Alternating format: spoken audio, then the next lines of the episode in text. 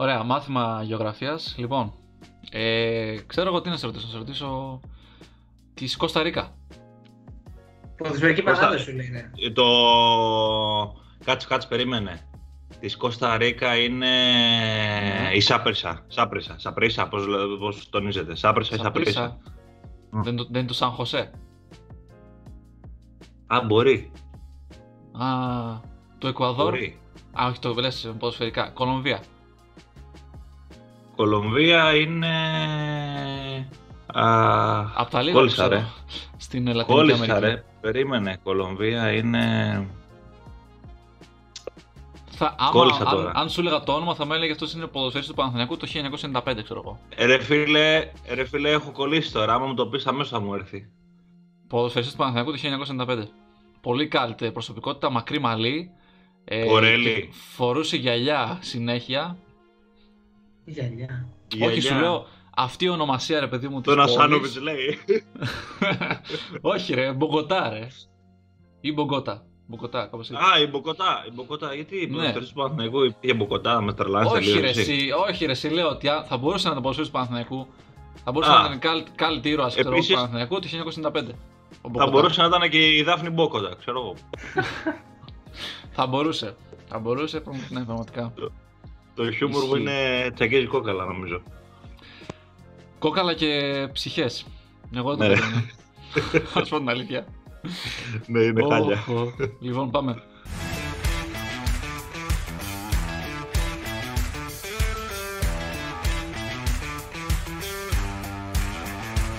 Πάμε. Άλλη μια φορά που η ομάδα των 12 Yards είναι κοντά σας στο podcast των Ελλήνων υποστηρικτών αγγλικού ποδοσφαίρου κατά κόσμον A-App. Είμαστε λοιπόν πάλι μαζί σας για να σχολιάσουμε την αγωνιστική δράση που έχει προηγηθεί στην Αγγλία με την ε, Premier League, με την Championship και γενικότερα οτιδήποτε χρήζει κουβεντούλας και συζήτησης. Είμαι ο Ηλίας Βαραμπούτης και έχω μαζί μου τον ε, Γιώργο Γκίκα και τον Γιώργο Σεμερτζίδη. Γεια Καλησπέρα, σας, παιδιά. μορφές. Καλησπέρα. Πώς είμαστε, πώς είμαστε Σέμε; Μια χαρά, πολύ καλά. Λίγο, με- λίγο νευριασμένοι, βλέπω- αλλά θα το παλέψουμε, εντάξει.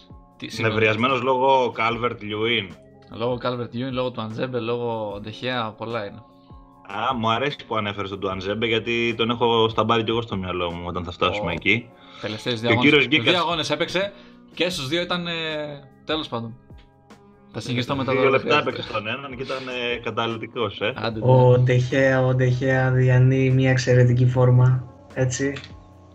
Να τα λέμε Έλα και όλα, ο μην το Γκίκα, βρίζετε. ρε. Είναι φοβερός. Έτσι τον θέλουμε σε φόρμα να μας δίνει χώρο να ανεβαίνουμε, να μπούμε τετράδα. Ναι, αλλά τη ζημιά την, κα- την πάθατε μεσοβδόμαδα εσείς. Δεν Ζορζίνιο. ήταν ζημιά, ήταν μια προβλεπόμενη Ζορζίνιο. ήττα εντός προγράμματος. Α, έχει πέσει Ναι. πολύ ο πύχης βλέπω. Ο Πίγης έχει πέσει γιατί τότε να μην ήταν μισή, ήταν... Την είχαν τσακίσει Μισή. αυτές οι ατυχίες και οι τραυματισμοί, ε, αυτοί- αυτές οι κακές εμφανίσεις οι οποίες διασκεδάστηκαν με αυτή την φοβερή αναμέτρηση με την West Brom. Έχουμε πάρα πολλά να πούμε. Ισχύει, έχουμε πολλά να πούμε γιατί είχαμε και αγωνιστική μέσα στην προηγούμενη εβδομάδα, εμβόλυμη αγωνιστική. Πολύ ωραία αγωνιστική Ε, έχω να πω, πάρα πολύ ωραία. Κατα, καταπληκτική αγωνιστική. Δεν Είχαμε έχει το- ξαναυπάρξει τέτοια αγωνιστική φέτος ποτέ ρε. Έχασε η Liverpool, Ναι. έχασε το Tottenham. Τι να πω.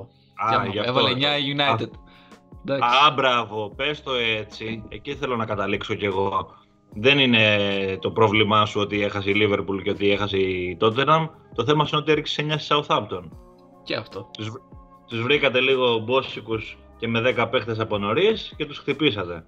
Να το πούμε μετά. Παρεπιπτόντως, παρεπιπτόντως Έλα. πάνω σε αυτό και όταν θα φτάσουμε στη United, θα ήθελα και τη γνώμη του κόσμου όσοι ακούσουν την εκπομπή από κάτω στα σχόλια να μας κάνουν έτσι μια... Ε, να μας δώσουν λίγο την οπτική τους σχετικά με εκείνο το παιχνίδι της United, ε, το 9-0 και αν θα έπρεπε η United να ρίξει ταχύτητες ή αν θα έπρεπε να συνεχίσει στο ίδιο τέμπο, γιατί είναι ένα αντικείμενο συζήτησης το οποίο μας απασχόλησε αρκετά το, τις προηγούμενες ημέρες, αλλά κάθε πράγμα στον καιρό του. Ας πάμε λίγο με τη σειρά. Θα απαντήσω και σε αυτό Ε, μετά. Σωστός, κράτα το. Λοιπόν, είχαμε την 23η αγωνιστική ε, της ε, Premier League το Σαββατοκύριακο που μας ε, πέρασε και ασφαλώς μέσα σε αυτήν την αγωνιστική ε, τα φώτα της προσοχής, το επίκεντρο της προσοχής ήταν το ντέρμπι του Anfield ανάμεσα σε Liverpool και City, Manchester City, το οποίο έληξε με το βαρύ 1-4 υπέρ των ε, πολιτών. Η Liverpool η οποία έδειχνε πως έχει αρχίσει να συνέρχεται κάπως μετά από εκείνο το διάστημα το τραγικό με τις ε, πολλές γκέλες που είχε κάνει. Έκανε εκεί δύο σερί και σημαντικές στο Λονδίνο με Tottenham και West Ham, αλλά ήρθε πρώτα η Brighton μεσοβδόμαδα, όπως είπαμε και λίγο νωρίτερα με τα παιδιά και τώρα η City, να την ε, προσγειώσουν στην πραγματικότητα. 1-4 λοιπόν, ε, σε ένα παιχνίδι στο οποίο η City ήταν καλύτερη. Ε, βέβαια εκμεταλλεύτηκε στο έπακρο τα φοβερά λάθη του Άλισον κατά κύριο λόγο και γενικότερα της αμυντικής γραμμής αλλά ας σταθούμε στον Άλισον που ατομικά ε, ήταν πολύ κακός στο παιχνίδι και έφυγε με το διπλό από τον Anfield. Αυτά είναι η 14η νίκη σε ρί που κάνει η City σε όλες τις διοργανώσεις και ισοφάρισε και το ρεκόρ των Πρέστων ε, το, από το 1892 παρακαλώ και της Arsenal από το 1987. Αυτό λέει πολλά για την κατάσταση στην οποία βρίσκεται η City. Εκτιμώ ότι δεν θα έχει πρόβλημα να σηκώσει το πρωτάθλημα, ε, κυρίως βάσει εικόνας που παρουσιάζει η ίδια, ε, αλλά και για το γεγονός ότι οι αντίπαλοι της από κάτω δείχνουν ότι δεν μπορούν να πατήσουν γερά. Τώρα, όσον αφορά τη Liverpool, αυτά είναι τρίτη σέρια εντός έδρας ε, ήττα για το πρωτάθλημα. Και αυτό είναι ενδεικτικό της κατάστασης στην οποία βρίσκεται. Ε, στο παιχνίδι ο ε, Guardiola έκανε ματ εκτιμώ στον Κλόπ με το false 9 του Foden. Τον έβαλε σε ψεύτικο 9 στη θέση αυτή, ενώ κανένας νομίζω το περίμενε. Ε, και απέδωσε πάρα πολύ καλά ο νεαρός. Τρομερός ο Γκιντογκάν και θέλω να σταθώ στον Γκιντογκάν γιατί έχει χάσει το πέναλτι στο πρώτο ημίχρονο στο 0-0 και παρόλα αυτά επανέρχεται στο παιχνίδι πολύ δυναμικά, σκοράρει δύο φορές, είναι καταλητικός στο παιχνίδι της City. Αυτό φανερώνει και μια στόφα ποδοσφαιριστή έτσι ε, πολύ καλή στόφα. Και γενικότερα ο Γκιντογκάν φέτος νομίζω ότι είναι ίσως ο πιο καταλητικός ποδοσφαιριστής της, ε, της City μαζί με τον Ρούμπεν Δίας. Έχει κάνει φοβερή δουλειά, δεν περιμένα τέτοια αγωνιστική άνοδο από τον Γκιντογκάν.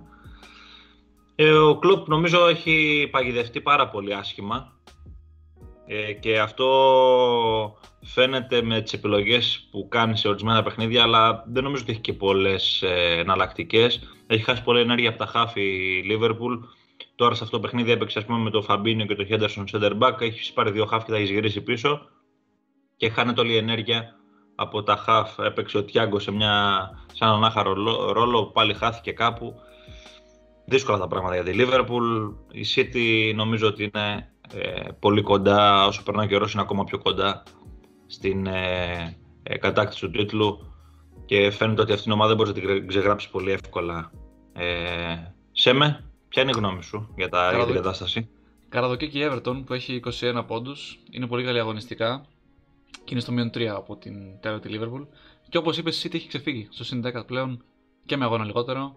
Νομίζω ότι εντάξει, αν δεν γίνει κάποιο τρελό σκηνικό όπως έγινε στην αρχή της σεζόν, δεν νομίζω ότι θα δούμε καμιά ανακατοσούρα στα πίτη της Premier League.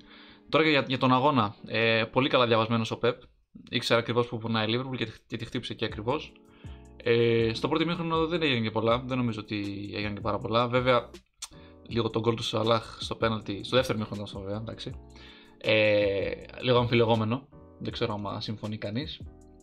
Ήταν λίγο. Ναι. Λίγο... Εγώ θα έλεγα ότι περισσότερο. Βασικά είναι από αυτά τα πέναλτι τα οποία αν δεν δοθούν γίνεται συζήτηση ότι θα μπορούσαν και να είχαν δοθεί και όταν δίδονται λες ότι θα μπορούσαν και να μην είχαν δοθεί. Δηλαδή είναι θεωρώ πολύ αμφιλεγόμενη φάση. Ό,τι και να συνέβαινε τελικά, όποια απόφαση και αν έπαιρνε ο διαιτητής, πάλι θα συζητιόταν. Αυτό πιστεύω. Συμφωνώ. Συμφωνώ. Αμφιλεγόμενο full. Πριν είπα 21 πόντους και την έβρεπε 21 παιχνίδια εννοούσα. Μάλλον ναι, έκανα λάθος. 37 ναι. εκεί η Everton, έτσι. Είναι από πίσω και αυτή η καραδοκή, ναι. 37. Ας ζητήσουμε μετά για τον αγώνα και την Everton, πώς έπαιξαν. Ε, εντάξει, η κατάσταση, η κατάσταση, βλέπετε το lockdown έχει επηρεάσει λίγο την ε, διαδικασία σκέψης μας. λοιπόν, Γκίκα, τι πιστεύεις, η Liverpool κινδυνεύει τον Tottenham; Η Liverpool κινδυνεύει από την τότε να με. θεωρητικά, ναι. Που καταντήσαμε Πρακτικά. να, να συζητάμε. Κοίτα, εδώ. Κοίτα να δεις, όσο έχει τις απουσίες της η Liverpool και όσο η Tottenham τουλάχιστον μπορεί να δείχνει νεύρο στον αγωνιστικό χώρο όπως έκανε με τη West Brom, τότε να κινδυνεύει. Πάντως για να μείνω λίγο στην αναμέτρηση της Liverpool με τη City, εκτός από την πολύ εύστοχη παρατήρηση που κάνεις για το Foden, κάτι το οποίο βοήθησε έξτρα αγωνιστικά τη- τους πολίτες, για μένα ήταν η αύξηση της πίεσης και αν παρατηρήσετε τον ρόλο του Σίλβα. Ο Σίλβα ήταν για μένα που ξεκλείδωσε αν θέλετε έτσι και έδωσε πολύ χώρο με τη σειρά του στο Foden που ανέβηκε πιο μπροστά. Ε, κάτι άλλο τώρα. Είχε μια πάρα πολύ κακή εμφάνιση ο Μπέκερ, εννοείται, αλλά δεν νομίζω ότι πρέπει να τον σταυρώσουμε όπως έγινε από την πλειοψηφία των οπαδών της Liverpool για μία εμφάνιση. Ε, ούτε έφταιγε αποκλειστικά εκείνος. Ναι, είχε, είχε δύο γκολ τα οποία ήταν καθαρά ευθύνη του, αλλά να δούμε λίγο και επί του συνόλου. Γιατί η City έδειξε έτσι mentality, δηλαδή έχασε το πέναλτι όπως είπες ο Γκουντογκάν, κατευθείαν πίεσαν. Βάλαν δεύτερο πίεση, τρίτο πίεση, τέταρτο, δηλαδή θέλανε να κερδίσουν μέτρα. Όσα περισσότερα τέρματα μπορούσαν, δεν σταμάτησαν, δείχνουν mentality πρωταθλητισμού. Μετά από το κακό ξεκίνημα έχουν ένα σερί τρομερό, τρομερό σερί, πραγματικά δείχνει ασταμάτητη η City και αν πείτε μου εσείς όσο δεν έχει απουσίες, ποιος θα τη σταματήσει; Ναι, Νομίζω είναι λογικό να παίξει με, τέτοιο, με τέτοια πίεση όταν έχεις μια αντίπαλο που στην ουσία αυτή ήταν η κύρια αντίπαλος της City για, για φέτος, για το πρωτάθλημα. Νομίζω είναι λογικό ότι την έχεις σε μια κατάσταση στην οποία είναι κακή για την ομάδα να πιέζει παραπάνω και να είσαι σίγουρος θα πάρεις το αποτέλεσμα. Γι' αυτό έβαλε και τα 4 γκολ και Ναι. πίεσε τόσο πολύ. Ε, εντάξει και γενικότερα όταν είσαι σε μια καλή κατάσταση και το παιχνίδι σου πηγαίνει, ε, το κυνηγάς. Δηλαδή ε, Ναι, γίνονται ναι. κάποια λάθη, προηγείσαι και έχεις το momentum. Γιατί να μην κυνηγήσεις να ε, κάνεις αυτή την νίκη πιο πιστική. Δεν, δεν, ε, δεν, είναι, δεν πιστεύω ότι είναι κάτι στο οποίο διαφωνούμε. Πάντως να κάνω ένα τελευταίο σχόλιο σχετικά με τον Άλισον που είπε ο Γκίκας. Συμφωνώ πάρα πολύ σε αυτό. Η ανθρωποφαγία είναι πολύ κακό πράγμα. Ο Άλισον είναι αυτός που είναι, το έχει αποδείξει αυτά τα χρόνια που είναι στη Λίβερπουλ, κυρίως στη Λίβερπουλ γιατί είναι πιο υψηλό το επίπεδο σε σχέση με τη Ρώμα. Ε, Και νομίζω ότι είναι πολύ λάθος να σταθούμε σε ένα κακό παιχνίδι. Ε, είναι φυσιολογικό, κάνεις το πρώτο λάθος, μετά μπορεί να σε πάρει από κάτω, είναι ψυχολογία, είναι ένας αγώνας κρίσιμος, πολλά μπορούν να συμβούν. Ε, πάντως, ε, κλείνοντας θα πω ότι αν έχει αρχίσει και ο τελευταίος πύργος της Λίβερπουλ να μην πατάει καλά, που είναι ο Άλισον, γιατί κατά, κατά ομολογία γενικότερη ε, ο Άλισον από τους κομβικούς παίκτες της Λίβερπουλ που έχουν απομείνει εν πάση περιπτώσει γιατί δεν υπάρχει και ο Φαν Ντάικ ε, να αγωνίζονται ήταν ο μοναδικός που έχει σταθερά μια απόδοση πάρα πολύ καλή σε όλη τη χρονιά και έχει κρατήσει και τη Liverpool σε πολλά παιχνίδια. Αν αρχίσει και αυτός να μην πατάει καλά, το πρόβλημα μεγαλώνει. Ο Καμπάκ γιατί δεν μπήκε; Ο Καμπάκ είναι ακόμα πολύ, πολύ φρέσκος για να ξεκινήσει ένα τέτοιο παιχνίδι. Δεν νομίζω ότι ήταν λάθος διαχείριση αυτή από τον Κλοπ. Αλλά εντάξει, γενικότερα ένας ποδοσφαιριστής ο οποίος ενδεχομένως να βοηθήσει στην πορεία. Μπας και γυρίσουν, ε, αν όχι και τα δύο τα χαφ, το ένα από τα δύο τα χαφ ε, μπροστά. Βασικά και τα δύο δεν γίνεται γιατί και ο Μάτιπ θα χάσει το υπόλοιπο της χρονιάς. Οπότε το Φαμπίνο νομίζω θα συνεχίσουμε να το βλέπουμε εκεί που τον βλέπουμε όλη τη χρονιά. Center back δηλαδή. Εντάξει, θα δείξει πορεία. Νομίζω είναι καταλυτικότερη η παρουσία του Χέντερσον στο κέντρο. Νο- Αυτός ήταν ο, το Ναι, κέντρο της συμφωνώ. Liverpool. Και νομίζω Συμφωνώ. φαίνεται κιόλας που παίζει πίσω, δεν τον έχει είναι κλειδωμένος πίσω. Συμφωνώ με ένα- και. Σίγουρα με ένα και back χάνει όπως και- ο Καμπάκ. Back όπως ο Καμπάκ. Οκ. Μμ. Θα εντάξει. Μια πες, συγγνώμη. Χάνεις ε, και δημιουργικά. Γιατί έχει έλλειψη φαντασίας η Λίβερπουλ και ο Χέντερσον τη βοηθάει, την, την έχει βοηθήσει πολύ αυτά τα δύο χρόνια τα τελευταία δημιουργικά. Οπότε έχεις χάσει και από εκεί πολλά πράγματα σίγουρα. Σε με πάντως μπορεί να έχει πρόβλημα στην άμυνα της η Λίβερπουλ. Αλλά προβλήματα έχει και η United ε, στο μάτς με την Everton, έτσι δεν είναι; Εγώ Manchester το- United Το Everton βλέπα, 3-3. το βλέπα, ναι, να έρχεται. με φοβερό buzzer beater του Calvert Lewin στο τέλος, από αυλεψίες αμυντικές, όπως ήταν και τα τρία τα γκολ νομίζω της Everton, ε, λίγο φτηνά γκολ για τη United. Ποια είναι η γνώμη σου; Εντάξει, κοίτα, το πρώτο σίγουρα ήταν ευθυνό. Το λάθος του Ντεχεία που εκεί δεν έπιασε την μπάλα και ήρθε ο Ντουκουρέ ε, πολύ έξυπνα και τελείωσε τη φάση για να κάνει το, ε, το 1-2 και να έρθει η ανατροπή όπως ήρθε. Ανατροπή τέλος πάντων του σκορ, ότι ήρθε στα το σκορ. Μετά το δεύτερο του γκολ του Χάμες, ε, θεωρώ πως ναι, αφήσανε χώρο. στον Ροντρίγκε και ο Μαγκουάρη έκανε πολύ κακή εκτίμηση του, του χώρου. Δεν οργάνωσε σωστά την άμυνα έτσι ώστε να αποκρούσει μάλλον το σουτ το οποίο έγινε. Ε, το τρίτο σίγουρα ήταν λάθος της άμυνας, το του Αντζέμπε. Ε, και εκεί ο Λίντελοφ ξανά ξεχάστηκε. Ξέχασε τον Καλβερτιούν, του ξέφυγε. Αυτά τα πράγματα εντάξει νομίζω είναι, είναι πολύ καλό να μην γίνονται. Από εδώ και πέρα να μην ξαναγίνουν. Στον αγώνα τώρα. Η United ε, έπαιξε ένα πολύ σωστό, στρωτό και όμορφο ποδόσφαιρο καθ' όλη τη διάρκεια του αγώνα. Ε, το 2-0 έδωσε ελπίδες ότι το μάτι ίσως τελείωσε, γι' αυτό να έκαναν πίσω και να ηρέμησαν λίγο γιατί είδαμε ότι με το που ξεκίνησε το δεύτερο ημίχρονο κατευθείαν η Everton πήρε, πήρε ε, θέσεις, ε, έπαιρνε την μπάλα στο τρίτο μισό της ε, United στην, και έμπαινε και πολύ εύκολα στη μικρή περιοχή, έκανε και τα έξι σουτ τα οποία ε, έκανε και σε όλο τον αγώνα. Στο πρώτο μήχρονο δεν έχει δεν θυμάμαι να έχει καμία ευκαιρία.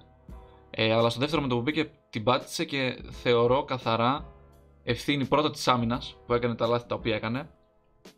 Αλλά μετά θεωρώ ότι ήταν και όλο το mentality που είχε η ομάδα. Ότι Α, είμαστε 2-0 μπροστά. Εντάξει, τώρα η Everton δεν έκανε τίποτα. Δεν νομίζουμε ότι θα, θα μας πάρει. Γι' αυτό είδαμε ότι μετά το 2-2 ξαναρχίσαν λίγο να, να, να μπριζώνουν αυτή της United. Και κάναν το 3-2. Ο Μακτόμινι, πάρα πολύ ωραία κεφαλιά. Το πνίξε λίγο εκεί ο, ο keeper, ο, ο, ο δεύτερος Pickford. ο Όλς, εντάξει, όχι, το άνθρωπος μια χαρά ήταν. Δεν γελάστε με το αστείο μου, πάλι.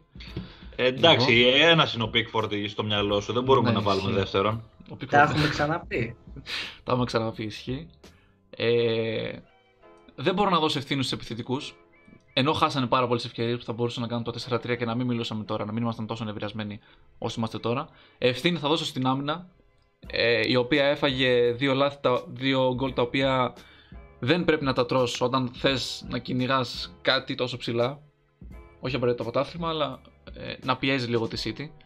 Ε, και νομίζω μας κόστησε στο 3-3 πάρα πολύ. Το, ο Τουανζέμπε εκεί με, με μια αχρείαστη ενέργεια πραγματικά χρειάζεται ενέργεια στο, στο κέντρο που ασ' την μπάλα να φύγει, ρε. Ασ' την να φύγει. Ασ' την να, να φύγει. Θα έλεγα το παιχνίδι 3-2. Θα ήμασταν τώρα ήσυχα και ήμασταν μια χαρά.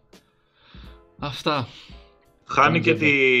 και τον Κάλβερτ Λιούιν νομίζω Τουανζέμπε στη φάση του γκολ, αν το θυμάμαι καλά έτσι. Είναι ο Λίντελοφ και Τουανζέμπε, ναι. Ο Λίντελοφ είναι μπροστά του, ναι. ο... Τουανζέμπε πίσω. Ναι, και το χάσαν και οι δύο. Εντάξει. Τρομερό ματς πάντως ο Ντουκουρέ. Φοβερή εντύπωση μου έκανε. Εντάξει, το, το γνωρίζουμε τι ποδοσφαιριστής είναι, πόσο καλός είναι. Αλλά έκανε πολύ καλό ματς, γκολ assist είχε και δεν είναι και ο ρόλος του αυτός, δηλαδή ούτε να σκοράρει ούτε να μοιράζει. Κάνει πολύ πιο βρώμικες δουλειές μέσα στο γήπεδο. Πάντως η αμυντική ε, γραμμή την έχει πληγώσει εντός έδρας φέτος στη United. Έχει φάει 18 γκολ σε 12 μάτς. Ισχύει. Και ποια είναι η γνώμη σου για την άμυνα της ε, United; Να σου πω. Για μένα λοιπόν... United. Α, νόμιζα για μένα λες. Θες ε... να πεις σε, σε μαγικά. Καλά, εννοείται και τους Σέμε θέλω τη γνώμη, αλλά ένα-ένα, παιδιά, μην μη Μπορώ να σου απαντήσω πάντως και με λόγια τους Σέμε. Στον πρώτο κύκλο της εκπομπής, έτσι, μέχρι και μέσα Δεκέμβρης θα έλεγα, που ήταν ε, οι πρώτες καλές εκλάμψεις της United, πάλι αν θυμάστε. Ενώ αναφέρομαι στο σερί με τις ανατροπές με Southampton, τα θυμάστε ναι, το 2-3 ναι. με West Ham κτλ πάλι και τότε ο δύναμος κρίκος των, ε, της ομάδας του Manchester ήταν η άμυνα. Τι γίνεται, επειδή είπαμε και για τον Τεχέα. Όταν έχεις ένα τερματοφύλακα, μάλλον θα το πω αλλιώς. Ο τερματοφύλακας είναι ο τελευταίος τροχός της αμάξης στα μετόπιστα. Δηλαδή τα λάθη των μέσων πρέπει να τα διορθώσουν αμυντικοί και κατ' επέκταση τα λάθη των αμυντικών τερματοφύλακας. Απ' την άλλη, όταν ο τερματοφύλακας κάνει λάθος, δεν υπάρχει κάποιος να το διορθώσει. Δηλαδή, που θέλω να καταλήξω; Πάλι ναι, έκανε ο Ντεχέα κάποιες γκάφες όπως καλός κακός τα τελευταία δύο θα έλεγα χρόνια συνηθίζει, όχι συνηθίζει αλλά έχει μία τάση παραπάνω τουλάχιστον να κάνει δεν σημαίνει ότι πρέπει όπως και με τον Μπέκερ που ανέφερα προηγουμένως έτσι και εκεί να ρίχνουμε όλα τα αρνητικά βλέμματα. Για μένα η αδυναμία της, της United ως προς την άμυνα είναι συνολική, ούτε μόνο στο θέμα, ούτε μόνο σίγουρα, σίγουρα. Θέλει συνολικά καλύτερη δουλειά, περισσότερη προπόνηση, focus. Ε, είναι ένα θέμα το οποίο πρέπει να δει άμεσα ο Σόλσκερ. Έχει μείνει ήδη πολύ πίσω. Τι εννοώ πίσω; Βρέθηκε για μια αγωνιστική στην πρώτη θέση. Δεν, δεν νομίζω ότι έλεγε κανείς ότι θα πάει για πρωτάθλημα, αλλά επειδή έχει ήδη μια πολύ καλή συγκομιδή βαθμών, είναι κρίμα να χάνει έτσι τους αγώνες και να χάσει την τετράδα. Συμφωνώ, ναι. ρε, εσύ, να σου πω κάτι. Κανείς δεν υποτίθεται για το Χιά. Ε, έκανε μια γκάφα στο πρωτοκόλλο, εντάξει, τελείωσε. Τα υπόλοιπα δύο. Άντε, τι να, άντε, τι να πεις τώρα. Δεν γίνεται ένας αρχηγός της Manchester United να κάνει οι αμυντικοί σου τέτοιες γκάφες και να μην τους λες τίποτα ή να μην οργανώνεις σωστά την άμυνά σου. Δηλαδή αυτά είναι πράγματα. Ναι, θα, θα, θα, πει λεπτομέρειες, αλλά εκεί κρίθηκε το, ο αγώνας τελικά. Από λεπτομέρειες στην, τοποθέτηση, ναι, στην τοποθέτηση λίγο του, του Αντζέμπε, λίγο του, του Μαγκουάρ που έπρεπε λίγο να είναι πιο πίσω για να μπλοκάρει το. Κατάλαβες τι να σου πω. Όταν είσαι. Όταν, αν θες να λέγεσαι καλός αμυντικός και καλός οργανωτής της άμυνας και αρχηγός της Manchester United, όπως είναι ο Μαγκουάρ τέλος πάντων, αυτά τα πράγματα δεν γίνονται. Εκεί πιστεύω. Πάντως. Ε, Πάντως για μένα το μάτς δεν κρίθηκε στο κολ του Κάλβερτ. Ε, Κάλβερτ τελειώνει στο τέλος. Κρίθηκε στο πώς αντέδρασε η United με το που μπήκε το δεύτερο ημίχρονο. Και έχω την εντύπωση ότι με, ε, με το 2-0 από το πρώτο μέρος, συν το 9-0 από τη Southampton μεσοβδόμαδα, mm-hmm. ναι, μπήκε πολύ μπλαζέ στο δεύτερο ημίχρονο United. Γι' αυτό έφαγε και, ε, και δύο γκολ μέσα σε τρία λεπτά και δύο γκολ φτηνά κιόλας. Ότι έκανε Για... με τη Sheffield, ε. Ακριβώς. Απλώς με τη Sheffield ήταν καθ' όλη τη διάρκεια του αγώνα έτσι. Ενώ τώρα μπήκε με μια διάθεση να, ε, να βγάλει γκολ, να προηγηθεί, να καθαρίσει. Εντάξει, και το, το δεύτερο γκολ του Μπρούνο είναι καταπληκτικό έτσι. Αλλά εδώ έρχεται και δένει λίγο το πώς μπορεί να χαλαρώσει μια ομάδα που δεν έχει το mentality του πρωταθλητή, να, να χαλαρώσει όμως και να το κρατήσει. Να μην μπλέξει σε περιπέτειες. Και θεωρώ ότι έπαιξε το ρόλο του και το 9-0 και όπως προανέφερα ε, στην αρχή της εκπομπής θα ήθελα και τη γνώμη του κόσμου για αυτό το παιχνίδι συγκεκριμένα, γιατί έχει συζητηθεί πολύ. Ε, και άμα θέλετε, μου λέτε και τη δική σας τη γνώμη, εντάχει. Να χαλαρώνεις απέναντι σε ομάδες όπως είναι ας πούμε Newcastle, χωρίς να θέλω να θίξω το Newcastle, η Brighton ε, και τέτοιες ομάδες. Τώρα απέναντι στην Everton, η οποία έχει δείξει ότι σφίγγει δόντια και είναι μια, έχει ένα πάρα πολύ καλό σύνολο, δεν το κάνεις αυτό. Δηλαδή να. και αυτό ήταν μεγάλη βλακία. Για το 9-0 τώρα, που λέει η Σιλία με τη Southampton, εντάξει, έφαγε μια κόκκινη, δύο κόκκινες μάλλον τη μία, πολύ γρήγορα. Ο μικρός ο Τζάνκεβιτς, αν το λέω λάθος. Γιάνκεβιτς, ναι, ναι. ναι. Είναι Αυστριακός ε, και δέχτηκε και ρατσιστική επίθεση μάλιστα, τέλος πάντων. Πολύ κακό, χωρίς λόγο, πιστεύω, η ρατσιστική επίθεση. Ε, μπήκε πολύ άτσαλα στο πρώτο, στην πρώτη φάση του αγώνα. Νομίζω δεν είναι λόγω κακία ή ότι ήθελε να το κάνει. Δεν ήθελε προφανώς να φάει μια τέτοια κόκκινη και να τραυματίσει έτσι τον, ε, το Μακτόμινι. Ε, το θεωρώ ότι ήταν καθαρά λόγω το ότι ήταν. Πώ λέγεται αυτή η λέξη, έλα, γιατί κόλλησα τώρα. Ε, έλα, ότι, ότι είναι καινούριος, πες το ρε, Ηλία, έλα. Τι, απειρία; Απειρίας, ρε, άντε, ρε. Νομίζω ήταν καθαρά λόγω απειρίας. Ε, και από εκεί και πέρα πήρε η κατρακύλα της Southampton. Ό,τι, πει, ό,τι να πάει λάθος, πήγε λάθος σε αυτόν τον αγώνα. Ε, η ναι. United ήταν πάρα πολύ καλή. Στήθηκε πάρα πολύ σωστά. Όπως και η Southampton. Αλλά στήθηκε αλλιώς. Εκτιμάς. έλα, έλα, κακό. Έλα, έλα το κόβω. Θα πνιγώ από το κακό μου. sorry, sorry. Ήταν ένα αστείο, παιδιά μου. Ναι. Εκτιμάς ότι έπρεπε να κατεβάσεις ταχύτητε για να γίνω λίγο πιο συγκεκριμένος; Όχι, όχι, όχι, επειδή είμαι United και ήθελα να δω ένα τέτοιο ωραίο σκορ. Θεωρώ ότι αν κατέβαζε ταχύτητε θα την υποτιμούσε ελάχιστα. Εγώ έχω αντίθετη άποψη. Και θα ήθελα μετά και τη γνώμη του Γκίκα πάνω σε αυτό. Εγώ θεωρώ ότι αν το παιχνίδι ήταν με 11 παίκτες εναντίον 11, να μην κατεβάσεις ε, ταχύτητες, να μην ρίξεις ρυθμούς, βάλε όσο περισσότερα μπορείς. Και ας μην εξετάσουμε το αν είναι θέμα ε, σεβασμού ή όχι. Παίζουν 11 εναντίον 11, έχεις το momentum, βάλε 10 γκολ, δεν υπάρχει πρόβλημα. Αλλά τη στιγμή που παίζουν με παίχτη λιγότερα για όλο το παιχνίδι και έχει ανοίξει και τόσο πολύ το σκορ, ε, θεωρώ πιο fair play να ρίξεις λίγο το, την ταχύτητα εκεί στο 5, στο 6-0 και άσε το παιχνίδι να λήξει. Δεν ε, χάθηκε ο κόσμος. Γκίκας, τι πιστεύεις; Τα τρία τελευταία τέρματα μπήκαν μετά το 85, έτσι. Θυμάμαι καλά, 87, 91, 90. Ναι, κάπου ναι, έτσι, αν θυμάμαι καλά, έτσι. Ναι, ναι. Ε, ανέφερες για το 11 εναντίον 10. Εντάξει, δεν θα πούμε για το 11 εναντίον 9. Το 11 εναντίον 10 γιατί την έφαγες στο δεύτερο λεπτό την κόκκινη ο Γιάνκοβιτς. Ε, θα θυμίσω στο United τότε το 1-6 είχε φάει κόκκινη ο Μαρσιάλ, αν θυμάμαι καλά. Χωρίς Αλλά πρέπει να την έφαγε. Να τα λέμε και αυτά. Περίμενε. Ε, δεν θα σταθώ στο χωρίς λόγο, κάτσε. Μην, ε, μην πάμε και την κουβέντα. Δεν θυμάμαι σε ποιο χρονικό σημείο όμως την έφαγε. Πρέπει να ήταν γεμάτο μισάωρο. Τέλος πάντων, γιατί έφερα το συγκεκριμένο αγώνα σε αντιπαράθεση. Γιατί εκεί έχεις να κάνεις με μία τότε να. Όχι μία Southampton, υπό αυτή την έννοια και την τότε να όπως είναι τα τελευταία χρόνια. Όχι την τότε να προ 15 ετίας. Που προ 15 ετίας τι ήταν τότε να αγωνιστικά, σαν τη Southampton τη σημερινή, δηλαδή 10η θέση και ούτω καθεξής. Ε, ίσως και να έπρεπε να κατεβάσει ταχύτητες η Manchester United. Δεν θα πω αν τη σεβάστηκε ή όχι τη Southampton, δεν νομίζω ότι υπάρχει θέμα σεβασμού εδώ. Υπάρχει λίγο αυτό που είπατε, αυτοπεποίθησης υπέρ του δέοντος και επίδειξη ας πούμε επαγγελματικότητας υπέρ του δέοντος. Ναι, ναι τι είναι προς δει, εκεί; Έχουμε δει ανά καιρούς ότι και οι διαφορές γκολ εντάξει, χάνονται τετράδες, χάνονται ε, τρίτες θέσεις και πρωταθλήματα ακόμα. Μην το πάμε και τόσο, τόσο μακριά. Ξεχνάω εγώ ε, όταν είχα, μας είχε περάσει η City στο... Α, σε πήγαμε Europa League. Το πήραμε βέβαια, εντάξει. Αλλά... Ε, ναι, αλλά ήταν διαφορετικό το κριτήριο της οβαθμίας τότε, έτσι. Βέβαια το σκεφτούμε και αυτό. Τα μεταξύ αγώνες. Ναι, τώρα, τώρα είναι το, οι αγώνες μεταξύ τους, δεν υπάρχει πια δεν είναι διαφορά, ε, διαφορά τερμάτων. Έχει αλλάξει αυτό εδώ και δύο χρόνια από πέρσι. Και άμα λήξουν 0-0 και οι δύο αγώνες; Εντάξει, τώρα θα πάει στη διαφορά τερμάτων. Αλλά δεν νομίζω ότι έφτασε στο μυαλό των ποδοσφαιριστών της United Καλά, ναι, προφανώς. Προφανώς, κύριε Σέμ, ότι... Ναι, δεν είπα, εντάξει. Ναι, ναι, ναι. Πάντως, ε, βγήκα, σε βλέπω. Πάλι είχες δεν είχες την κουβέντα την πήγες σε Tottenham. Εντάξει, θα φτάσουμε εκεί. Τώρα είναι η ώρα. Γιατί η Tottenham γύρισε από την εντός εισαγωγικών κόλαση της ΣΥΤΑς ε, με, με, στο μάτς με την Chelsea μεσοβδόμαδα και πήρε σχετικά εύκολο το West Brom με 2-0.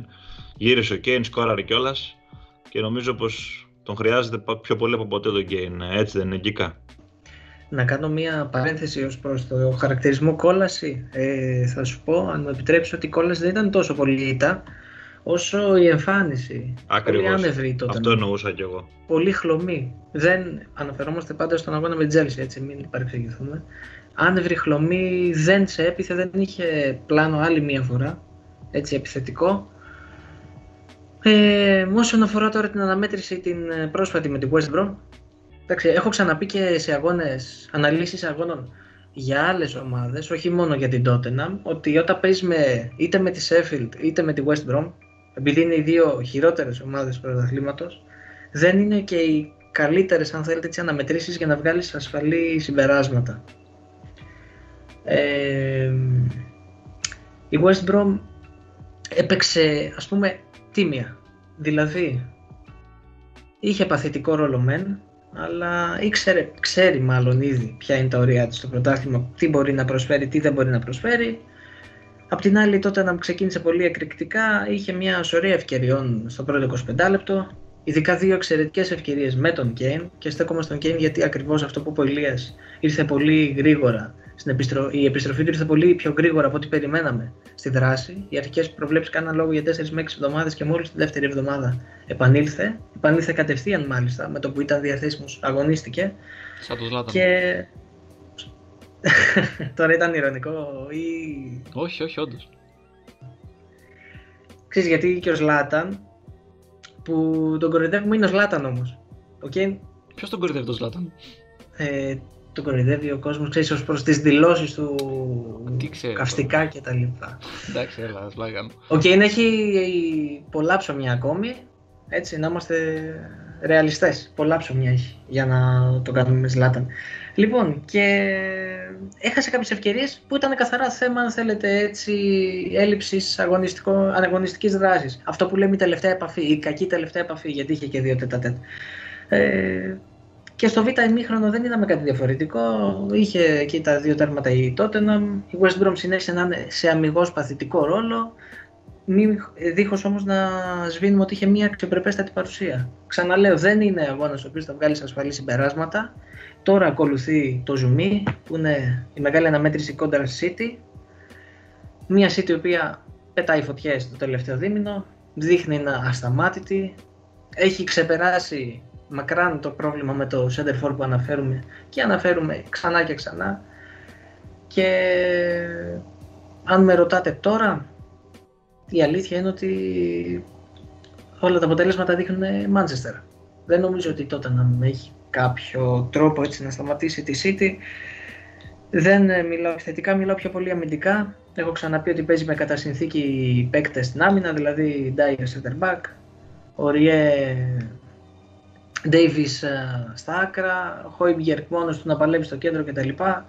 Τώρα που πετάει έτσι φωτιές η City και έχει και αυτή την τρομερή πίεση ψηλά, δεν ξέρω, έχω πολύ μεγάλη περιέργεια να δω τι θα καταστρώσει, τι σχέδιο θα καταστρώσει ο Μουρίνιο απέναντι στον Guardiola.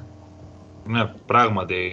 Το παιχνίδι αυτό νομίζω το περιμένουμε με μεγάλο ενδιαφέρον. Ε, πάντως ε, είναι νομίζω ηλίου φαϊνότερον πλέον το πόσο πολύ εξαρτάται η Tottenham από τον Γκέν και από τον Σον. Ε, ε, θέλω μόνο να θέσω στο τραπέζι το θέμα του Λούκας Μόουρα που ήταν καλός για μένα στο μάτς, αλλά όπως είπες, δεν μπορούμε να βγάλουμε και πολύ ασφαλή συμπεράσματα. Ε, Απλώς θέλω να το θέσω στο τραπέζι στη λογική του ότι είναι ένας ποδοσφαιριστή γενικότερα πολύ χρήσιμος και έχει αποδειχθεί αυτό και τότε τα προηγούμενα χρόνια και δεν έχει πάρει τι συμμετοχέ και το χρόνο συμμετοχής που θα του αναλογούσε ενδεχομένως βάσει δυνατοτήτων. Θα ήθελα να το δω λίγο περισσότερο στα επόμενα παιχνίδια της ε, Tottenham, Γκίκα. Τώρα δεν ξέρω ε, η γνώμη σου. Κοίταξε, ο Μόβρα τα 3,5 χρόνια που είναι στην Τότενα μου έχει δείξει ένα πράγμα ότι αν θέλεις δεν λέω ότι είναι ο κλασικός Βραζιλιάνος ποδοσφαιριστής έτσι έχει ταχύτητα και τα λοιπά, ξέρει μπάλα αλλά δεν είναι ο κλασικός Βραζιλιάνος ποδοσφαιριστής δεν έχει καταφέρει να προσαρμοστεί εύκολα στα συστήματα που απαιτούν οι προπονητές του δηλαδή είναι ένας παίκτης ο οποίος του αρέσει να έχει πολύ την μπάλα στα πόδια να κάνει ενέργειες βασιζόμενος στην ταχύτητά του δεν έχει όμως αυτό το, το καλό ως προς την τροφοδοσία σε εισαγωγικά, δηλαδή να ταΐσει Σον Κέιν. Ναι. Ναι, ισχύει, έχεις ένα δίκιο. Αυτή είναι η άποψή μου το γιατί δεν κολλάει. Κάνει και ο Μουρίνο κάτι φαντασίες τώρα τελευταία με τα συστήματα. Ναι, είναι το σύστημα λίγο περίεργο, ισχύει. Ε. Ε, δεν ευνοεί πάρα πολύ τα χαρακτηριστικά του. Το σύστημα βέβαια της Chelsea ε, έχει αρχίσει και αποδίδει για να πάμε στην, ε, σε μια άλλη ομάδα του Λονδίνου. Στην το νέο σύστημα ε, που έχει, τα νέα ήθη και έθιμα που έχει επιβάλει ο Τόμας Τούχελ ε, στην ομάδα. Διπλό μέσα στον πράγμα Lane με ένα-δύο επί της Sheffield United για τους μπλε. Ε, είχαμε ένα τραγικό αυτό γκολ του Ρούντιγκερ, νομίζω ότι έκανε εντύπωση σε όλους. Γιατί ένας ποδοσφαιριστής τον οποίο ο Τούχελ τον έχει βάλει ξανά γερά στην εξίσωση ε, της Chelsea, αν και βέβαια έχει και την απουσία του Τιάγκο Σίλβα τώρα, οπότε λογικά θα έπαιζε ούτως ή άλλως. Ε, πάντως τα πηγαίνει καλά η Chelsea μέχρι της στιγμής από τότε που ήρθε ο Τόμας Τούχελ και νομίζω ότι η συνέχεια θα δείξει περισσότερα πράγματα, έτσι Σέμε. Ισχύει και θα μπορούσαμε να πούμε ότι ο αγώνας με τη Sheffield ήταν η πρώτη επαγγελματική νίκη του Τούχελ γιατί εγώ είδα μια Sheffield η οποία ξεκινώντας το παιχνίδι ούτε φοβήθηκε ούτε μπήκε αμυντικά που μας, που μας έχει συνηθίσει. Ευνηδίασε πάρα πολλές φορές την Chelsea και την αμυντική της ε, γραμμή. Μπήκε πάρα πολλές φορές στην περιοχή. Έκανε και μερικά shoot που θα μπορούσαν να φανερωθούν πολύ μοιραία για την τελική έκβαση του αγώνα. Το οποίο τελικά δεν έγινε. Ε, ο, ο είναι σε μια, γενικά τώρα τελευταία είναι σε μια πολύ καλή φόρμα. Ε, Όπως και ο Landstrom, η επιστροφή του Landstrom νομίζω έχει δώσει άλλο αέρα στην ευθυντική ικανότητα της Sheffield, που το έδειξε και πέρσι, ναι, σαν αμυντικός. Φέτος πιο χαφοειδές, που ξανά στην ε, προηγούμενη εκπομπή. Τώρα για την Chelsea, ε, δεν, δεν θεωρώ ότι έκανε και πάρα πολλά λάθη αν εξαιρέσεις την, την άμυνά της, που θα μου πεις εκείνη τα, είναι τα πιο τραγικά λάθη. Νομίζω ότι το σύστημα που έπαιξε ο Τούχελ, που ναι, ο Βέρνερ είναι ακόμα στα πλάγια και είχε ένα ρόλο πίσω από το Ζηρού, ε, νομίζω ψιλοαπέδωσε ψηλοαπέδωσε γιατί και ο Ζήρου έπαιρνε πολλές ευκαιρίες και ο Βέρνερ ε, πατούσε περιοχή και όπως είδαμε πάτησε περιοχή και πήρε ένα πάρα πολύ έξυπνο πέναλτι ωραία, το οποίο σκόραρε ο Ζορζίνιο για δεύτερη συνεχόμενη φορά πέναλτι γκολ ο Ζορζίνιο, γκίκα ε, γκίκα Κάνε ένα, πέσε, κάνε ένα πνεύμα, πες ένα οκ, εντάξει. Μην τον προκαλείς, μην τον προκαλείς. Όχι, θέλω να πει ένα οκ, εντάξει, αυτό, τίποτα. OK. Okay. Okay. Κομπλέ, κομπλέ. Πολύ θετική παρουσία, ξέρω εγώ, των, ε, των κεντρικών της Chelsea. Δεν έπαιξε ο Ζήγε στον αγώνα, δεν, δεν εμφανίστηκε. Αλλά η Chelsea έδειξε πως μπορεί να το απεξέλθει και χωρίς αυτόν. Δηλαδή, Kovacic και Chilwell για μένα ήταν πάρα πολύ καλή. Και αντίστοιχα όταν μπήκε ο Καντέ, ξέρω εγώ, εντάξει, ο Καντέ είναι ο Καντέ. Τι να πούμε για, τον, για αυτόν τον άνθρωπο. Αυτά. Νομίζω, δεν νομίζω Ναι. να, να πεις πολλά αυτό το παιχνίδι. Ισορροπημένο σε γενικές γραμμές. Απλά η Chelsea ήταν λίγο καλύτερη στα σημεία. Εκεί νομίζω κρίθηκε. Ναι. Εντάξει, και η, και η ουσία είναι κιόλας ότι αν ε, δεν υπήρχε αυτό το τραγικό αυτό γκολ του Ρούντιγκερ, μπορεί να έπαιρνε και το παιχνίδι ακόμα πιο εύκολα η, Ναι, ναι, ναι. ναι. η Chelsea. Να μην αγχωνόταν Και να καθόλου πούμε- δηλαδή. Ναι, βέβαια. Και να πούμε ότι αυτό ήταν το πρώτο γκολ παθητικό της Chelsea στην Premier League επί Tuchel, έτσι. Δηλαδή... Και να πω επίση, να πω επίσης, συγγνώμη λέω που το ξέχασα, Μμμ. ε, το πόσο όμορφα ανταλλάζανε πάσες οι παίκτες της Chelsea και πόσο όμορφα ρε παιδί μου ήταν αυτό το, το σύστημα από πίσω που ξεκινούσε η, η επίθεση και κατάφερε να βγει τελικά μπροστά. Το έχουμε δει και με, το, και με την τότε να έγινε αυτό και με την Burnley. Δηλαδή από Ναι. τότε που είχε έρθει το Tuchel ε, κάνει έτσι. Δηλαδή δώσαν 800 πάσες οι άνθρωποι σε ένα παιχνίδι. Ναι. Πάρα πολύ καλό Το σημείο. ψάχνει. Sorry. Το Ναι, ψάχνει ναι, ναι. ακόμα η, η Chelsea, πιστεύω. Γκίκα, ποια είναι η γνώμη σου; Ω προς τις πάσες ή γενικά ως προς τον αγώνα; Γεν, γενικότερα, γενικότερα. Το ψάχνει γενικότερα ή Γενικότερα. το ψάχνει με το σύστημα; Με το σύστημα Γε- νομίζω πως έχει καταλήξει. Το ψάχνει γενικότερα με τους ποδοσφαιριστές του. Αυτό το ερώτημα θέτω περισσότερο στον Γκίκα. Να ξεκινήσω με το Βέρνερ, ότι για μένα Βεβαίως. ήταν η καλύτερη του εμφάνιση και ως προς την ε, σύντομη μέχρι στιγμής έτσι, παρουσία του Τούχελ στον πάγκο των ε, Λονδρέζων. Δηλαδή δείχνει ότι έχει αρχίσει επιτέλους να ας πούμε υιοθετεί με αγάπη πολύ χαριτομενίστικα το λέω έτσι, το νέο του ρόλο. Δηλαδή μακριά από τη φάτσα με το τέρμα και πιο πολύ σε δημιουργικό ρόλο κέρδισε και το πέναλτι, είχε και την assist. Εντάξει, η αλήθεια είναι ότι δεν τον αγόρασε για αυτό το ρόλο η Chelsea, αλλά αφού δείχνει ότι μπορεί να αποδώσει και μαθαίνει και ένα νέο ρόλο, γιατί όχι, θα έλεγα Γιατί εγώ. όχι, δηλαδή, να μην το δούμε μονοδιάστατα. Μια παρένθεση για τον Ρούντιγκερ. Ναι, ήταν τραγικό το αυτογκόλ, αλλά είχε και κάποιες κέρυες επεμβάσεις μετά το αυτογκόλ. Δηλαδή, δεν νομίζω ότι απέκλεισε κανείς το ενδεχόμενο να ισοφαρίσει η Σέφιλντ. Και ήταν παρόν, ήταν παρόν ο Ρούντιγκερ. Εντάξει, προσπαθώ λίγο να διασκεδάσω τις εντυπώσεις, γιατί Ναι. είναι λίγο κρίμα έτσι όπως πήγε. Όσον αφορά τώρα το γενικό της Chelsea, ξέρουμε ότι κυνηγάει την τετράδα, έχει ένα καλό προπονητή. Εντάξει, η αλήθεια είναι ότι δεν πιστεύω ότι θα καταφέρει. Θεωρώ τέταρτο ή πέμπτο φαβορή. Η ομάδα που έχω βάλει πάνω από την Chelsea είναι η Leicester, γιατί μου έχει δείξει σε μακρά περίοδο με πιο αδύναμο αν θέλετε ρόστερ, πολύ μεγαλύτερη διάρκεια και πιο καλή σαν ομάδα, έτσι, γιατί πολλές φορές δεν παίζουν ρόλο μόνο οι οντότητες, αλλά το σύνολο, μιλάμε για ποδόσφαιρο. Πάντως πιστεύω ότι κακά τα ψέματα, ξέχωρα τετράδες ή όχι, η χρονιά είναι ένα στοίχημα και επειδή άλλαξε με βία ο προπονητής, αποσύνδεσε λίγο τους ποδοσφαιριστές, μπορεί να έχουμε ένα σερί καλών αποτελεσμάτων τώρα. Είμαστε μέχρι στιγμής στα τρία ήττα επί Τούχελ και μάλιστα με, δύο, με μία βασικά πολύ καλή νίκη με την Tottenham, αλλά να κρατήσουμε λίγο μικρό καλάθι παιδιά γιατί έχει ακόμη δρόμο η χρονιά. Δηλαδή δεν πιστεύω ότι ξαφνικά όλα σώθηκαν επειδή ήρθε ο Τούχελ. Εκεί θέλω να καταλήξω. Γι' αυτό λέω η χρονιά είναι ένα στοίχημα. Η- Τι θέλουμε, να κερδιθεί όσος χρόνος γίνεται φέτος για του χρόνου. Αυτό είναι το απότερο στοίχημα για μένα, ο ο απότερος σκοπός για την Chelsea. Εντάξει, Νομίζω μόνο, Ακριβώς. μόνο θετικά έχει φέρει η έλευση του Τούχελ γιατί ακόμα και ο Βέρνερ που ήταν ένας παίκτης με το Lampard δεν έκανε και ποιος ξέρει τι κάτι τρομερό. Ε, τώρα έχει αρχίσει να παίζει και πολύ καλά και επειδή του αρέσει να κόβει προς τα, προς το, με- προς τα μέσα, προς την ε, μεγάλη περιοχή, με τον Lampard δεν έκανε κάτι τέτοιο. Τώρα με τον Τούχελ είναι πιο ελεύθερος. Ναι, μεν παίζει στην ίδια θέση, αλλά δεν έχει τις ίδιες, ε, τα ίδια πράγματα να κάνει. Ναι. Εντάξει, είναι και μια τετράδα αγώνων διορθώνω. Γκίκα είναι τετράδα ε, των παιχνιδιών γιατί είναι και η Wolves που έχει έρθει το 0-0. Σωστό. Ε, είναι μια τετράδα αγώνων αρκετά ιδιόρυθμων για να μπορέσουμε να βγάλουμε ασφαλή συμπεράσματα. Κάποια παιχνίδια ήταν πιο εύκολα όπως αυτό, κάποια πιο δύσκολα όπως αυτό με την Tottenham. Ε, θα δείξει πορεία για την Chelsea. Είναι ένα στοίχημα όπως είπατε ε, και έχει κάνει κάποια βήματα μπροστά αυτό το διάστημα. Α, Εν αντιθέσει με την Arsenal, η οποία έχει κάνει κάποια βηματάκια μπροστά πίσω στα τελευταία δύο παιχνίδια, δηλαδή μέσα σε ε, σχεδόν πέντε μέρες κατάφερε να πισωγυρίσει μετά την ήττα στην Wolves ουσιαστικά κρίθηκε σε ένα ημίχρονο το παιχνίδι ε, ενώ είχε προηγηθεί. Ε, ήρθε και η ήττα στην Βίλα που το μάτς κρίθηκε στα πρώτα λεπτά με τον γκολ του Όλι Watkins ε, στο δεύτερο λεπτό που μπήκε πολύ κρύα η Arsenal και το δέχθηκε έτσι πολύ φτηνά.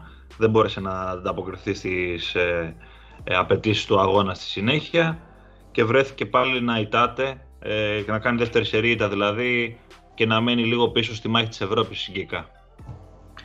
Πολύ σωστά το είπες ότι ακόμη και μετά το τέρμα που δέχθηκε γιατί ακριβώς όταν το, τα δέχεσαι τα τέρματα σου νωρίς και είσαι η Arsenal, καλός, κακός, το κακό σου φεγγάρι, αλλά είσαι η Arsenal και παίζεις με τη Βίλα, ε, πρέπει να δείξεις ένα τσαγανό ότι πάμε λίγο. Έχεις βρει και τα καλά σου πατήματα, μην αφήνεις τόσο γρήγορα το τρένο. Ε, για άλλο έναν αγώνα η Arsenal χαρακτηρίστηκε εκτός από το απαθές όπως είπες παιχνίδι και με την απουσία των μεγάλων ονομάτων. Το είχα πει και στο παρελθόν ο Μπαμεγιάνγκ, Λακαζέτ, Νταβίτ Λουίς, παίκτες ενώ με πιο μεγάλο όνομα από τους υπολείπους, περισσότερη εμπειρία και ούτω καθεξής, παίκτες οι οποίοι περιμένεις να πάρουν την ομάδα σου στις πλάτες και να συνεισφέρουν εκεί όπου δεν μπορούν οι μικροί. Γιατί δεν γίνεται πάντα να σε κουβαλάνε οι κοσάριδες, έτσι. Η, ε, ενώ δεν αναφέρομαι στον Πέπε, κοσάριδες, ενώ... Ναι. Άλλο. Άλλο για την Arsenal. Αν, είναι, αν πούμε ότι η καλή Αστον Βίλα δεν έχει να φοβάται ομάδες με το όνομα της Arsenal, θα είναι υπερβολή, πιστεύετε; Ε, όχι. Πλέον. Θα είναι υπερβολή. Για τη Όχι. φετινή σεζόν αναφέρομαι. Όχι γιατί είναι καλοδουλεμένη ομάδα και είναι ομάδα που ξέρει να παίξει ποδόσφαιρο. Δεν ε, βασίζεται σε μια τακτική η οποία αν της στραβώσει ένα παιχνίδι δεν μπορεί να συνέλθει και να βγει ξανά μπροστά. Συμφωνώ και γι' αυτό το έφερα με ερώτηση και πλάγιο τρόπο, γιατί μου θύμισε και λίγο τον αγώνα με την Chelsea που είχε έρθει η ισοπαλία. Πάω λίγο πίσω. Η Μμμ. Chelsea είναι ανώτερη βαθμολογικά αυτή τη στιγμή, αλλά και τότε η Βίλα μου είχε δείξει πολύ τσαγανό. Πάλευε τον αγώνα επί ίσης ώρης. Δεν κλείστηκε. Δηλαδή, αυτό είναι για μένα που ξεχωρίζει τη φετινή στον Βίλα. Καλοδουλεμένη, όπως είπες, και βασίζεται σε 4-5 παίκτες τύπου Γκρίλης, που είναι η προσωπική μου καψούρα, το έχω ξαναπεί, Μμμ. έτσι, που βγαίνουν μπροστά και διεκδικούν, διεκδικούν. Είναι με τα μπούνια η Βίλα στο κόλπο της Ευρώπης, επανήλθε μετά από ένα σύντομο διάστημα έτσι κακών αποτελεσμάτων, είχε προέλθει βέβαια και από ένα 20ήμερο χωρίς αγωνιστική υποχρέωση, χωρίς αγώνες στα πόδια της, όπου κατευθείαν έπεσε απέναντι στη City προ δύο εβδομάδων. Ε, και για να κλείσουμε με Arsenal πάλι να κρατήσουμε το εντυπωσιακό ντεμπούτο του Ryan. Νομίζω ότι βοήθησε, ασχέτως το τι έχασε η ομάδα, του βοήθησε να αποφύγουν κάποια μεγαλύτερη ήττα. Γιατί είχαν ε, ευκαιρίες οι χωριάτες και κανείς δεν μπορεί να αποκλείσει ότι μπορούσε να πάει και σε μεγαλύτερα μεγέθη το σκορ. Συμφωνώ, συμφωνώ. Ε, για τη Βίλα να προσθέσω ότι έχει κάνει 35 βαθμούς όσους έκανε πέρυσι σε όλη τη χρονιά. Αυτό λέει πάρα πολλά για την Ισχύει. πορεία της τη φετινή. Ε, και τώρα ένα σύντομο σχόλιο θέλω να κάνω για την Arsenal. Νομίζω πως είναι φανερώνει απόλυτα από εβδομάδα σε εβδομάδα πόσο ομάδα ψυχολογίας είναι. Δηλαδή όταν όλα πήγαιναν πάρα πολύ καλά ε, στα αποτελέσματά τους στο προηγούμενο διάστημα με τη Wolves Ερυπίν ξεκίνησε πάρα πολύ καλά το παιχνίδι, έβγαλε και ένα γκολ γρήγορα. Το, η, η εικόνα της δεν σε πρόδιδε ότι μπορεί να, να ιτηθεί στο μάτς. Παρ' όλα αυτά έγινε εκείνο το λάθος με τον David Luiz, δέχτηκε το πέναλτι και μετά κατέβασε και τους διακόπτες. Δηλαδή έκανε ένα κακό δεύτερο ημίχρονο, ήταν και η κόκκινη του Λένο. Φανερώνουν αυτά τα πράγματα ε, κάτι για την ψυχολογία και την ψυχοσύνθεση της ομάδας. Τώρα έγινε ακριβώς το ίδιο. Μπήκε κρύα στο μάτς, όπως πολλές ομάδες μπορούν να μπουν κρύα σε ένα παιχνίδι. Δέχεται ένα κακό γκολ από λάθος ε, πολλών πο- ποδοσφαιριστών ταυτόχρονα. Γκάμπριελ Σέντρικ έχει κάνει λάθος και ο Holding στη φάση του, του τελειώματος του, του Watkins. Και μετά δεν συνέρχεται ποτέ. Δεν έχει mentality η ομάδα. Αυτό είναι το μεγαλύτερο της πρόβλημα. Ε, ότι δεν έχει mentality. Όταν έχει το momentum πάει καλά στα παιχνίδια. Όταν κάτι τη στραβώνει ε, χάνεται και μετά δεν ξέρει, δεν ξέρει πώς να ανταπεξέλθει και πώς να αντιδράσει. Παίζει με τη Leeds τώρα ε, στο Emirates ένα κρίσιμο παιχνίδι για να κάνει πάλι ένα τύπου reboot ε, στη χρονιά για να ξαναμπεί στη μάχη της Ευρώπης. Wolves Leicester είχαμε, ένα παιχνίδι το οποίο αν μου λέγατε ε, από πριν ε, αν θα είναι ωραίο, συναρπαστικό να κάτσει κάποιος να το δει, θα έλεγα ότι ναι, μάλλον θα είναι ένα πολύ ενδιαφέρον μάτς. Ε, νομίζω πως ε, διέψευσε πολύ κόσμο, παταγωδός η εξέλιξη του παιχνιδιού, 0-0 χωρίς σχεδόν τίποτα του ουσιώδες να δούμε, μόνο μια μεγάλη φάση του Φάμπιο Σίλβα. Ε, πολύ λίγα πράγματα, ανεμικά, τουλάχιστον σε σχέση με αυτά που περίμενα εγώ να δω. Εσύ και κάτι ναι. περίμενες να δεις κάτι παραπάνω στο παιχνίδι;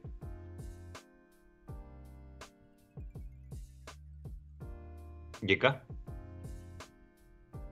Δεν ακουγόμουν. Α, τώρα ακούγεσαι, ε, Ωραία, ωραία. Έλεγα ότι δεν περίμενα μια τόσο σφιχτή αναμέτρηση. Ενώ με έχει συνηθίσει ο, ο Νούνο Εσπιρίτο να κλείνει έτσι, να παρουσιάζει τουλάχιστον μία γκουλς. Κλεισμένη πίσω, έχουμε ξαναπεί ότι φροντίζει όταν του λείπουν παίκτες στο δημιουργικό κομμάτι να δίνει έμφαση στην άμυνα, να ξεκινάει από εκεί και να τα παίρνει με πονηριά και πολλές φορές και κλεφτοπόλεμο, άλλοτε λιγότερο, άλλοτε περισσότερο. Προχθές με τη Λέστερ ήμασταν σε αυτά περίπου τα επίπεδα, πολύ κλειστή έτσι η λύκη. Από την άλλη η Λέστερ δεν βρήκε απαντήσεις, δεν μπόρεσε να ξεκλειδώσει αυτή την άμυνα. Εντάξει, είχαμε λίγο κάποιες ενέργειες του Μάντισον και τα λοιπά. Τώρα από εκεί και πέρα νομίζω ότι πιο πολύ το, το αποτέλεσμα ευνοεί τη Wolves, η οποία τις τελευταίες τρεις αγωνιστικές έχει καταφέρει να κλέψει σημαντικούς βαθμούς και να κρυφοκοιτάζει, γιατί δεν μεν έχει μείνει πίσω, αλλά δεν μπορείς να τα αποκλείσεις, να κρυφοκοιτάζει, ξαναλέω κρυφοκοιτάζει και το τονίζω αυτό για να μην παρεξηγηθώ, τις θέσεις για την Ευρώπη. Γιατί με ένα ενδεχόμενο μπαράζ μπορεί να βρεθεί από το πουθενά έως και την, 7η, έως και την ε, ένατη θέση να δούμε αν η τύχη είναι μαζί της. Όσον αφορά τη Λέστερ, δεν έχει κάτι άλλο να χάσει. Συνεχίζει σταθερά εντός τετράδας. Σταθερά σε τροχιά Champions League. Να δούμε, να δούμε. Ναι, είναι... από, την 7η θέση, από την 7η θέση έχει 10 βαθμούς διαφορά. Ένα, τι ένα. Α, OK. Okay. Ε, ένατη δεν σε πάει η Ευρώπη, δυστυχώς. Ε, σε πάει υπό προϋποθέσεις. Ξέρεις, αν το FA Cup το πάρει κάποιος από την εξάδα που συνήθως γίνεται, ε... Και το Champions το πάρει η City. Είναι από τα must, το έχουμε ξαναπεί για τη City μιας και το ανέφερες, είναι από τα must. Δεν μπορείς να το αποκλείσεις για μένα την 7η θέση για Ευρώπη, γι' αυτό λέω κρυφό κοιτάζει υπό προϋποθέσεις. Τέλος πάντων, εντάξει. Ναι, εντάξει, έχει δρόμο ακόμα. Το θέμα είναι τι εικόνα θα δείξει και πώς θα καλύψει το επιθετικό της πρόβλημα, πιστεύω, η Wolves. Το επιθετικό της πρόβλημα, βέβαια, το κάλυψε πάρα πολύ ωραία η Newcastle, η οποία έβγαλε τρία γκολ. Δεν το περίμενα προσωπικά. Κοντά στη Southampton.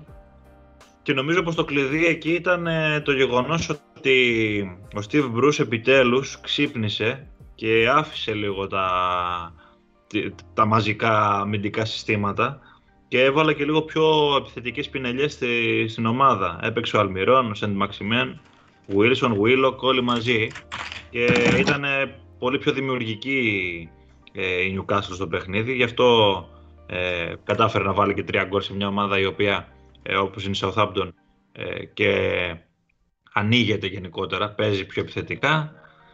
Ωραίο παιχνίδι ήταν αυτό για όσους το παρακολούθησαν.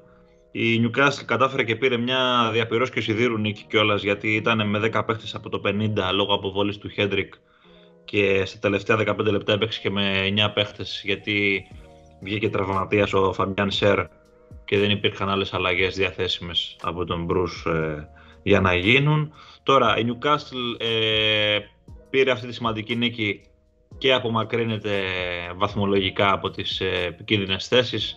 Ε, για όποια συζήτηση μπορεί να έχει ανοίξει τέλος πάντων για κάποιο ενδεχόμενο μπλέξιμό της στα χαμηλά ξανά. Και όσον αφορά τη Southampton, νομίζω πως έχει, την έχει πάρει κάτω βόλτα στα τελευταία παιχνίδια. Μετράει μόνο ήττες ε, το 9-0 τώρα αυτό που συζητήσαμε και νωρίτερα είναι ένα, μια κροθιά στο στομάχι της, σίγουρα. Και θα έχει ενδιαφέρον να δούμε πώς θα αντιδράσει. Είναι μια ομάδα που ξέρει τις ε, κρίσεις και ίσως να μπορεί και να ε, πατήσει ξανά στα πόδια της. Ε, ε, σε με ποια η γνώμη σου; Μακάρι, μακάρι. Για τον αγώνα το μόνο θετικό που θα μπορούσε να πεις η Southampton είναι τον γκολ του Μιναμίνο του ναι. Τακούμι, ο οποίος έκανε ντεμπούτο κιόλας, αν δεν με αποτάει μου. Ε, η Newcastle έπαιξε πάρα πολύ καλά, στήθηκε πολύ σωστά και στρωμένα.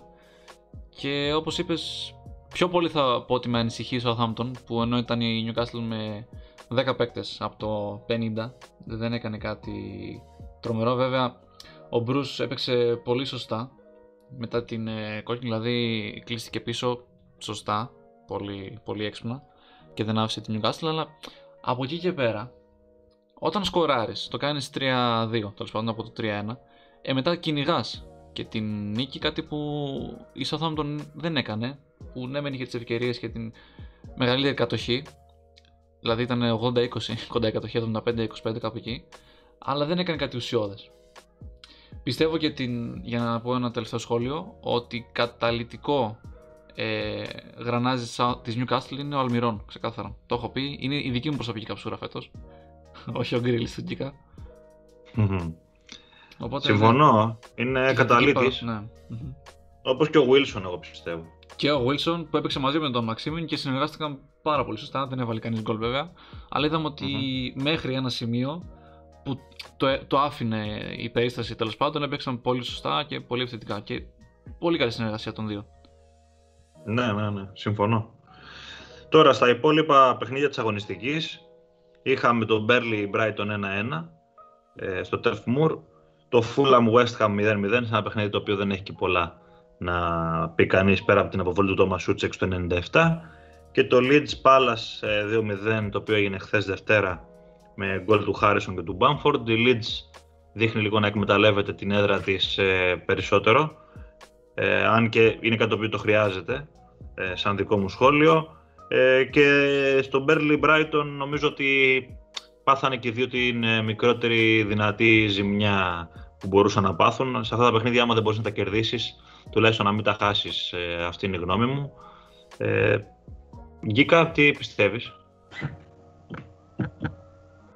Γιατί γέλασε, δεν μπορώ να καταλάβω το γέλιο. Όχι, όχι, δεν γέλασα. ε, έψαχνα να σου πω, έψαχνα να δω ότι τουλάχιστον για τη Leeds νομίζω είδαμε, δεν ξέρω αν την έχετε δει, την πιο ωραία τρίπλα παιδιά που έχουμε δει το τελευταίο διάστημα στην Premier. Αναφέρομαι στο Ραφίνια την ναι, τρίπλα. Καταπληκτική, καταπληκτική. Oh, δηλαδή πραγματικά αυτά βλέπεις και ευχαριστικές και λίγο μπάλα και καταλαβαίνεις και τη διαφορά που έχει η Leeds αγωνιστικά από τις υπόλοιπες ομάδες. Είναι στο δικό τους κόσμο. Αναφέρθηκε στην έδρα στο Elland Road και είναι μεγάλο κρίμα ρεϊλία που δεν έχουν ε, κόσμο φέτος στα γήπεδα της Premier. Γιατί το Elland Road είναι σπουδαία έδρα και έχει δώσει πολλά στο παρελθόν και έχει να δώσει εννοείται και στο μέλλον για την ομάδα του Yorkshire. Τώρα για τις υπόλοιπες αναμετρήσεις, εντάξει, Burnley Brighton, το μόνο που πίστευα, όχι δεν αναφέρομαι στο τελικό αποτέλεσμα στο ήταν τα στατιστικά να ήταν λίγο ανάποδα. Δηλαδή η Brighton να είχε την πρωτοκαθεδρία επιθετικά, αντιθέτως η Burnley ήταν αυτή που κινούσε τα νήματα Ακυρώθηκε Εντάξει, δεν έχω προσθέσω. Ακυρώθηκε και γκολ, αυτό δεν το, δεν το γνώριζα, δεν το είδα. Μόνο με στατιστικά είδα ό,τι καταλάβατε. Ε, εντάξει, είναι οι αγώνες που όλοι λίγο πολύ ξέρουμε πού θα τερματίσει κάθε ομάδα. Από αυτά που κρατάω σαν ρεζουμέ, είναι νομίζω η νίκη της Newcastle. Ήταν το πιο σημαντικό, αν θέλετε, έτσι, από αυτά τα τρία αποτελέσματα. Mm-hmm. Σε με η αγαπημένη σου ομάδα; Αχ, η Λιτζάρα. Η δεύτερη αγαπημένη σου ομάδας. Η δεύτερη αγαπημένη σου ομάδας. Α, γιατί Λίτζ, δεν λέει καμιά, καμιά άλλη ηρωνικά; Ναι. Όχι, όχι, όχι. Όχι, όντως λέει τη Λίτζ. Back to winning days. Θα έλεγα εγώ αν ήμουν στην Αγγλία για τη Λίτζ. Δεν θα το έλεγα έτσι, αλλά με πιο βρετανική προφορά, πιο του Yorkshire. Ε, πολύ θετική εμφάνιση του, του Χάρισον και του Ραφίνια, ο οποίος ε, έκανε την καταπληκτική ε, τρίπλα. Μη θέλω να το πω εγώ, ότι είπε ο, ο Γκίκα πολύ σωστά. Και τι, τι να πεις τώρα για αυτή την ομάδα. Έπαιξε απέναντι στην Πάλα και έπαιξε όπως ακριβώς έπρεπε να παίξει. Ούτε με πολλή πίεση, ούτε με πολύ τρέξιμο. Και όταν ξέρεις ότι ο αντίπαλός σου έχει συγκεκριμένο τύπο παιχνιδιού, όπως έχει η Πάλα, και είναι τόσο προβλέψιμος όσο είναι η Πάλα, θα παίξεις με ένα συγκεκριμένο τρόπο. Θα βάλεις ένα, ένα σύστημα το οποίο θα έχει το Philips σε λίγο πιο μεστή κατάσταση στο κέντρο, λίγο πιο πίσω, θα αφήσεις τον Dallas λίγο πιο ελεύθερο και θα κάνεις παιχνίδι. Δεν ήταν τίποτα το δύσκολο για τη Leeds αυτός ο αγώνας. Τον πήρε πάρα πολύ εύκολα. Πολύ ωραίο γκολ του, του Bamford και το, το γρήγορο γκολ του, του Harrison που ήρθε, βρήκε μια κρύα να το πω πάλας. Ε, και είναι ένα από τους αγώνες που πιο πολύ θες να, να στεναχωρηθείς για τον ηττημένο παρά να, να, να, πώς να το πω, να χαρείς για, τον, για αυτό που κερδίζει. Έχω να πω, πρέπει να κάνει την αυτοκριτική της η Πάλας, γιατί ο Χόξον νομίζω έχει δύο συστήματα, συγκεκριμένα 4-4-2 και 5-3-2, ε, αυτά, τίποτα. Και, όχι, και, δεν, και, δεν είναι μόνο, που... και δεν είναι μόνο, ναι, ναι, και δεν είναι μόνο τοποθέτηση των, ε, των παικτών. Εντάξει, έχει να κάνει και το πώς παίζει. Δηλαδή. Να. Εντάξει. Είναι το πώς το βλέπει κανείς το ποτήρι, μισοάδιο, μισογεμάτο. Ναι, δεν ξέρω πώς το βλέπεις ε, εσύ. Εγώ θεωρώ ότι η Πάλα πάει μέχρι εκεί που μπορεί να πάει και πρέπει να είναι ευχαριστημένη γι' αυτό. Να αποφύγει δηλαδή τα μπλεξίματα με την ε, ενδεχόμενη παρουσία της στην συναρπαστική Championship. Και λέω συναρπαστική Championship γιατί έχω βαρεθεί να τη λέω συναρπαστική, αλλά κάθε εβδομάδα αλλά είναι. αυτά που γίνονται είναι. επιβεβαιώνουν αυτόν τον ε, χαρακτηρισμό που τις ε, προσδίδουμε. Τι ήταν αυτή ρε, τι πά, πω, πω, συνέχεια. πω, Σε έβαλα πίβο, γύρισα και τελείωσα τη φάση. λοιπόν, Είχαμε ξεγράψει νομίζω κάθε συζήτηση, είχαμε ξεγράψει, βαριά κουβέντα. Είχαμε βάλει στην άκρη, εν πάση περιπτώσει, οποιαδήποτε συζήτηση περί ενδεχόμενης αποτυχίας της Νόριτς να κερδίσει την άνοδό της ε, στην ε, Premier League. Νομίζω πως πρέπει να το ξανασκεφτούμε γιατί η 28η αγωνιστική της Championship είχε την ήττα της ε, Norwich ε, στο Liberty από τη Swansea σε ένα ντέρμπι βαθμολογικό, καυτό ντέρμπι βαθμολογικό που είχαμε. Ιτήθηκε λοιπόν με 2-0 χάρη σε ένα γκολ του Ανδρέα Αγιού ε, και ένα του Χούρι Χέιν ε, γρήγορα γρήγορα το σύνολο του Κούπερ πήρε αυτό που έπρεπε να πάρει και είναι πλέον με μάτς λιγότερο στο μείον 2 από το σύνολο του Ντάνιελ Φάρκε που είναι ακόμα στην κορυφή. Ε, αλλά έχει φουντώσει πάρα πολύ η μάχη εκεί γιατί έρχεται και με γκάζια φοβερά η Bradford η οποία πέρασε σύμφωνας από το Riverside με ένα 4 επί της Middlesbrough ε, σε άλλο ένα show του Ιβάν Τόνεϊ δύο γκολ μετράει στο παιχνίδι αυτό ο πρώτος σκόρερ της Championship. Ε, δεν μπορεί να σταματήσει πουθενά το σύνολο του Thomas Frank. Είναι και αυτός στο κόλπο. Μάτς λιγότερο για την Bradford στο μείον ένα από την Norwich.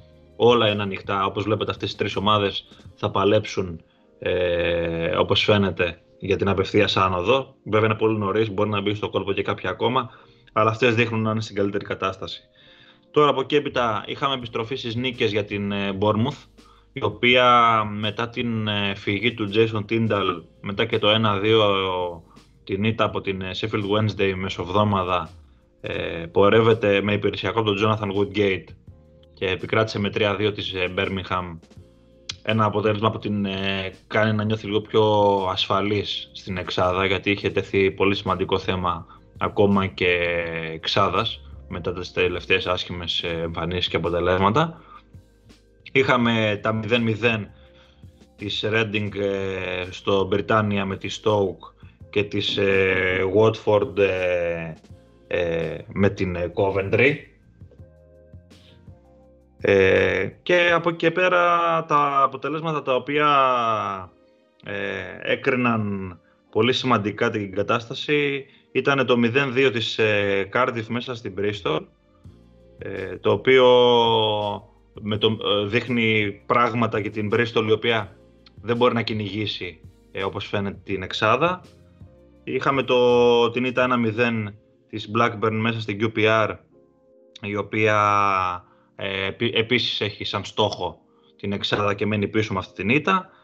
Και από εκεί έπειτα στην μάχη της, ε, του υποβιβασμού είχαμε το διπλό της Rotherham με ένα-δύο μέσα στην Preston και την ήττα της Sheffield Wednesday με 4-1 στη Millwall, ε, κάτι το οποίο της στερεί πάρα πολύ ε, σημαντικούς βαθμούς στη μάχη της ε, σωτηρίας της. Οπότε έχει ανάψει πάρα πολύ το πράγμα ε, και στη μάχη της ε, ε, Championship και στις εξάδες και στην εξάδα και στη μάχη της ε, παραμονής στην κατηγορία κάτι το οποίο ε, κάνει τη συνέχεια πιο συναρπαστική. Τα σχόλιά σας, κύριε. Τα σχόλιά μας, ε. Να κάνουμε μία διόρθωση μόνο; Oh. Ναι. Η διόρθωση είναι ότι ανέφερες για μη άνοδο της Νόριτς, μία αυτόματη άνοδο της Νόριτς ήθελες να πεις αγαπητέ Ηλία; Μία αυτόματη άνοδο φυσικά. Ναι, εντάξει, την Εξάδα δεν νομίζω ότι υπάρχει θέμα συζήτηση αν θα την προλάβει. Ναι, Ε, αλλά, Θα συμφωνήσω. ναι, αλλά άμα χάσει τα τέτοια, τα playoff. Γιατί και πέρσι Όχι. με την Brentford θα ανέβει, θα κάνει, θα ράνει. Εντάξει, είναι πολύ νωρίς βέβαια για συζητήσεις. Ξεκάθαρα. πιο, πιο επικίνδυνες, ας πούμε. Αλλά Για τον είναι υποβασμό η εικόνα. όμως, για τον υποβασμό, Για τον υποβασμό δεν είναι υποβασμό. δύσκολη. Εντάξει. Νομίζω Για τον ότι έχουμε υποβασμό. πέσει ήδη. Ξε- Ξέχασα να κάνω ένα σχόλιο για τον υποβιβασμό. Ε, Α. όσον αφορά την Birmingham, η οποία μετά την ήττα που έκανε και στην Bournemouth, έχει μπει μέσα στη ζώνη του υποβιβασμού από το πουθενά. Και ενώ ήταν μια ομάδα η οποία στόχευε προς τα πάνω, όσο περνάνε εβδομάδες στοχεύει ακόμα περισσότερο προς τα κάτω. Και έχει μ, τον Αϊτόρ Καράνκα όχι απλά σε πρόβλημα. Δεν ξέρω ποια θα είναι η μέρα που θα μάθουμε για την απόλυσή του.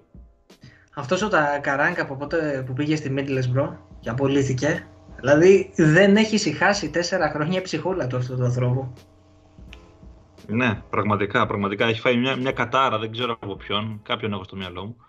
Και Αλλά, εγώ εν έχω πάση στο μυαλό περιπτώσει. μου. Που κάνει μέλια. Ε, μάλιστα. Αυτά λοιπόν και για την ε, Championship. Ε, αυτά για την Premier League. Ε, η αγωνιστική δράση είναι ε, με μεγάλη έτσι, συνέχεια και συνέπεια στην Αγγλία. Φέτος έχουμε ξαναπεί ότι και το καλεντάρι είναι περίεργο και πολύ φορτωμένο. Η, η κατάσταση έχει πολύ μπάλα και αυτό είναι θετικό για όσους μένουν βιδωμένοι στα σπίτια τους λόγω της ε, συνθήκης. Να πούμε ότι οι εκπομπές μας υπάρχουν και στο Spotify, για όσους πιθανώς, πιθανώς δεν το ξέρουν. Ε, μπορούν ε, να τις βρουν άμα γράψουν το 12 Yards στα, στην κατηγορία των podcast και να μας βρουν και να μας ακούσουν εκεί. Είναι μια καλή παρέα ίσως για τα απογεύματα που κάποιοι βγαίνετε για ένα τρέξιμο για ένα περπάτημα μέσα σε όλη αυτή την κατάσταση. Ε, υπάρχουν φυσικά και στο YouTube όπως ε, διαπιστώνετε και μπορείτε να κάνετε ένα subscribe στο κανάλι του NAIAP για να βλέπετε όχι μόνο φυσικά ό,τι αφορά την εκπομπή και άλλα πράγματα τα οποία συμβαίνουν στο κανάλι μας και πρόκειται να συμβούν, ε, συνεντεύξεις, διάφορα αφιερώματα, διάφορες ωραίες καταστάσεις. Ε, ήμασταν οι 12 Yards, ήμουν ο Ηλίας Βαραμπούτης και ήταν ο Γιώργος Γκίκας και ο Γιώργος Εμερτζίδης. Ε, από μένα μια καλή συνέχεια και θα τα πούμε σύντομα ξανά ε, στην επόμενη εκπομπή μας. Πριν κλείσουμε, θέλω Καλή να πω συνέχεια. ένα Όπα. μεγάλο ευχαριστώ Όπα. στο Δουμάνιο, ξέρει αυτή. Αυτό, τίποτα. Να είστε καλά. Που μας ακούει, θε, θερμή υποστηρικτής μπορώ, μπορώ να πω, της εκπομπής. Μάλιστα. Ευχαριστούμε πολύ. Ευχαριστούμε πάρα πολύ όλους όσους παρακολουθούν εννοείται. Μέχρι την επόμενη φορά, γεια σας. Καλή